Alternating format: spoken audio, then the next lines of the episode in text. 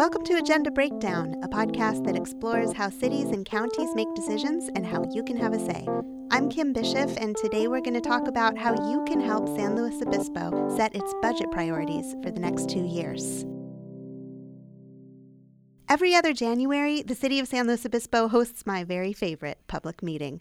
It's a community forum where we all get to tell our city council members how we want them to spend the city's money. And the first time I went to this meeting was about 15 years ago, and a bunch of local kids, mostly middle schoolers, I think, walked up to the podium and they gave these passionate speeches about the need for a public skate park they were so convincing that a lot of other community members who were there, including myself, ended up supporting their cause as well as our own. And the result was that the city did prioritize the skate park in its next cycle, and that is why we have it today. And this was the first time I really understood the power that individual citizens can have to shape policy in a way that's more specific than voting in an election.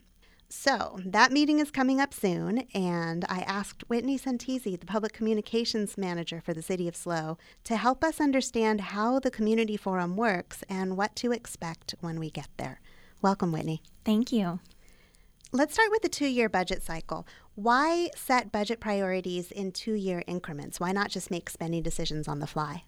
Well, the city creates a two year financial plan so that we can have the biggest impact on city goals. The budget process is an annual process, but the city's financial plan is really a plan to develop work programs that are then linked to city priorities and community goals. When you say a work program, what does that mean? That means anything from a city service or, you know, a new city program, um, it could be anything from a project, an infrastructure project, or it could be a special class through Parks and Rec. So it's a wide variety of things, and we try to match up the work that we're doing with the community goals. And what were the budget priorities, those big community goals for the last two year spending cycle? For the 2021 2023 financial plan, the city identified several goals organized into four different categories. So we have climate action, open space, sustainable transportation as one, diversity, equity, and inclusion as another, economic recovery, resiliency, and fiscal sustainability as the third, and housing and homelessness as the final. Um, and that's in alphabetical order. Are there always four? No, it, it really just depends on what the community needs are, community priorities are, what's being recommended by the city's advisory bodies. Um, we take a lot of that into account as long as you know it falls within a specific category. We try not to create too many goals just because it's hard to to manage and achieve. Say if we had you know ten or fifteen goals, that might be more difficult to achieve over a two year period than if you broke it down into three or four. Can you give me any examples of some recent spending decisions that were guided by those priorities? So, an example of a recent spending decision through the last budget cycle was our DEI grants, diversity, equity, and inclusion grants. The city awarded $300,000 to 21 local nonprofit programs that seek to narrow equity gaps in SLO. So, this includes after school programs, this includes college prep programs. This includes Spanish speaking mental health services and more. This was a direct result of the city identifying diversity, equity, and inclusion as a major city goal. And the funding allocation is part of a wide variety of strategies for the city to make San Luis Obispo a more welcoming, inclusive, equitable, and safe place for everyone.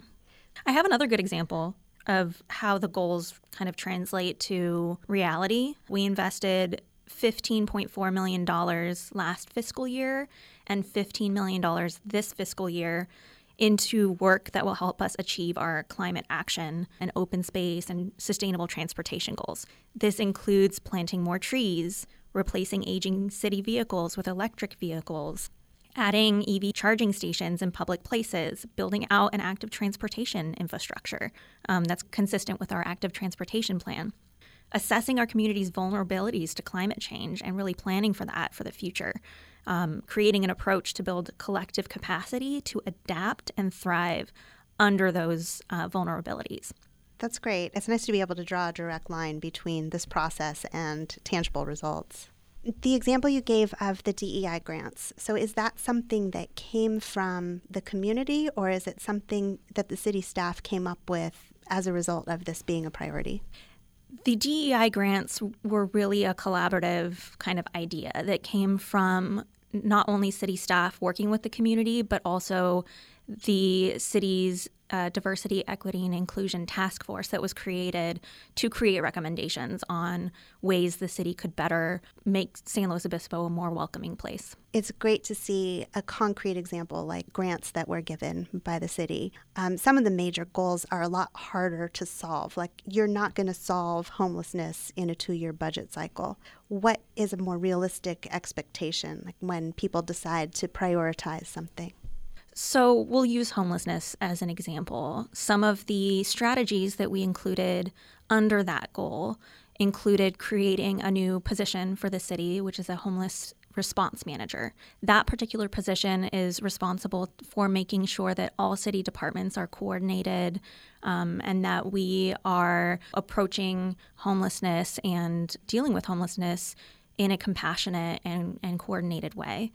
That position is also responsible for creating our homelessness strategic plan, and that will be going to City Council sometime in the spring. So, those specific things are a direct result of that goal being identified, not only by the community through our community priorities survey and our community forum, but also by City Council. And how does the city collect input to determine the goals that are going to happen, not just the community forum, but otherwise?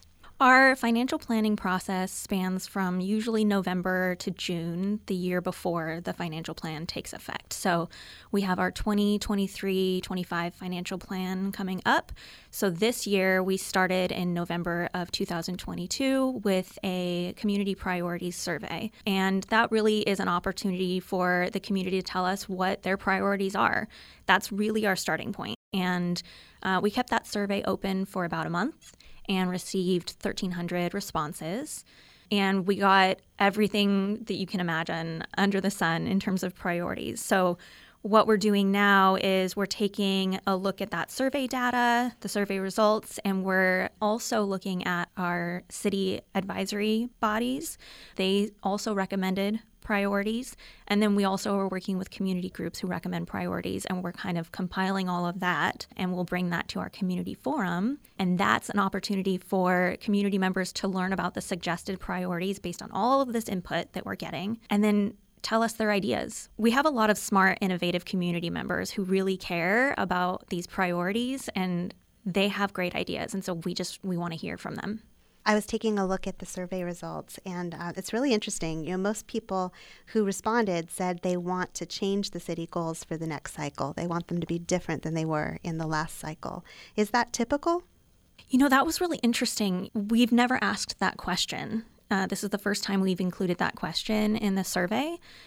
What we found, though, is that when we listed out suggested goals based on what we've been hearing, a lot of them still relate to the current major city goals. So even if people said no, we're seeing a lot of those major city goals that we have already identified rise to the top of community priorities list. So so we're also taking a look at the open-ended questions where it's not as quantitative and so that I think is a, a little bit more interesting looking at some of the comments and trying to compile the data so that it makes sense and we can develop suggested priorities. Yeah, I was noticing that homelessness, again, was number one by far. I think it was 60 something percent. Mm-hmm. And not too far behind that was infrastructure maintenance, so roads and parks and open space. And I found that a little surprising too, just because I feel like we've made so much progress in both of, well, in all three of those spaces recently.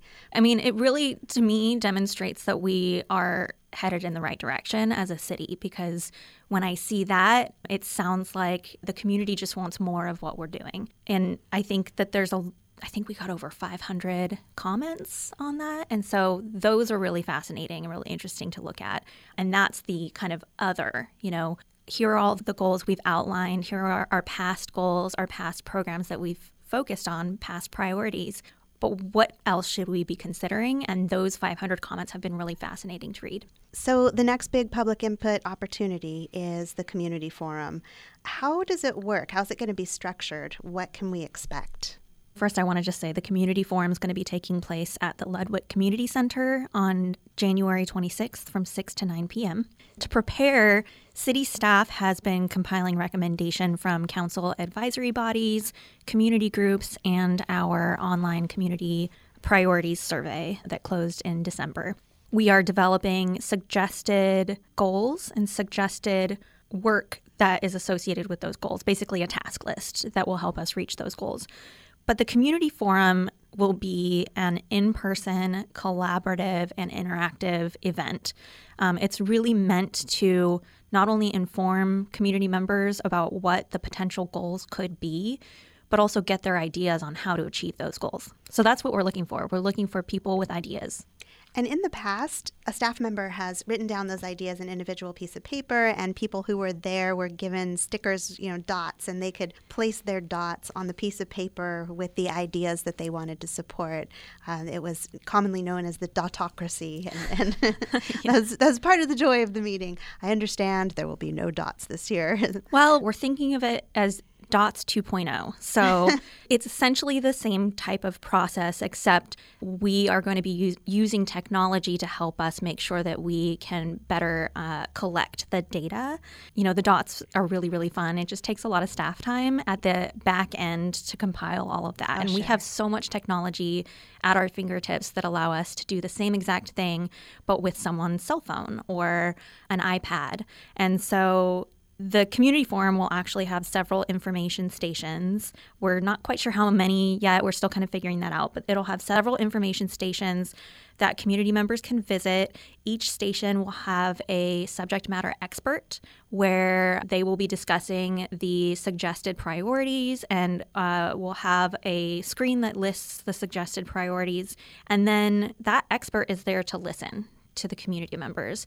So we want any and all ideas. This is really an opportunity for you to tell us what you think we should be doing.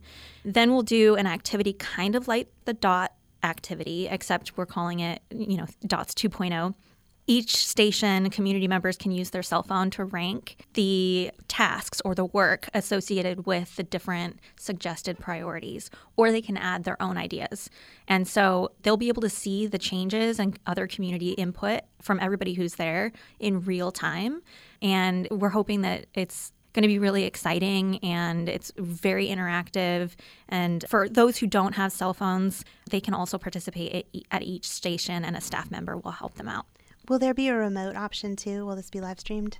This will not be live streamed. We will be recording it, so I believe it will be posted on the city's YouTube channel following the event. But for anybody who can't attend in person, we do have an email address. So if you have great ideas, please send those to us if you can't attend the community forum on January 26th. That email address is communityforum at slocity.org. Where can people go to learn more about the whole process? Well, the community can find more information at slocity.org forward slash budget. That's mm-hmm. where we have the previous financial plan as well as a link to the city's financial planning process that really outlines what are we doing in November, what are we doing in January, what are we doing in February, and provides an opportunity for people to really see what those public input opportunities are. Well, thank you so much, Whitney. Really appreciate you being here. Thank you for having me. Now it's time for today's action item. The community forum will take place at the Ludwick Community Center on January 26th from 6 to 9 p.m. Before you go, take a look at the results of the online survey that closed last month. There were 1,300 responses to that survey, and seeing what other people prioritized may help guide your own thoughts about your priorities. I'll post that link in the show notes, but you can also go there directly at slocity.org slash opencityhall. Today's episode was produced by Samantha Reardon with music by Wes Bishop. If you liked the show, you can go to agendabreakdown.com to listen to past episodes and follow us on social media. You can also find us and subscribe on Spotify, Apple, or wherever you get your podcasts. I'm Kim Bishop. Thanks for listening to Agenda Breakdown.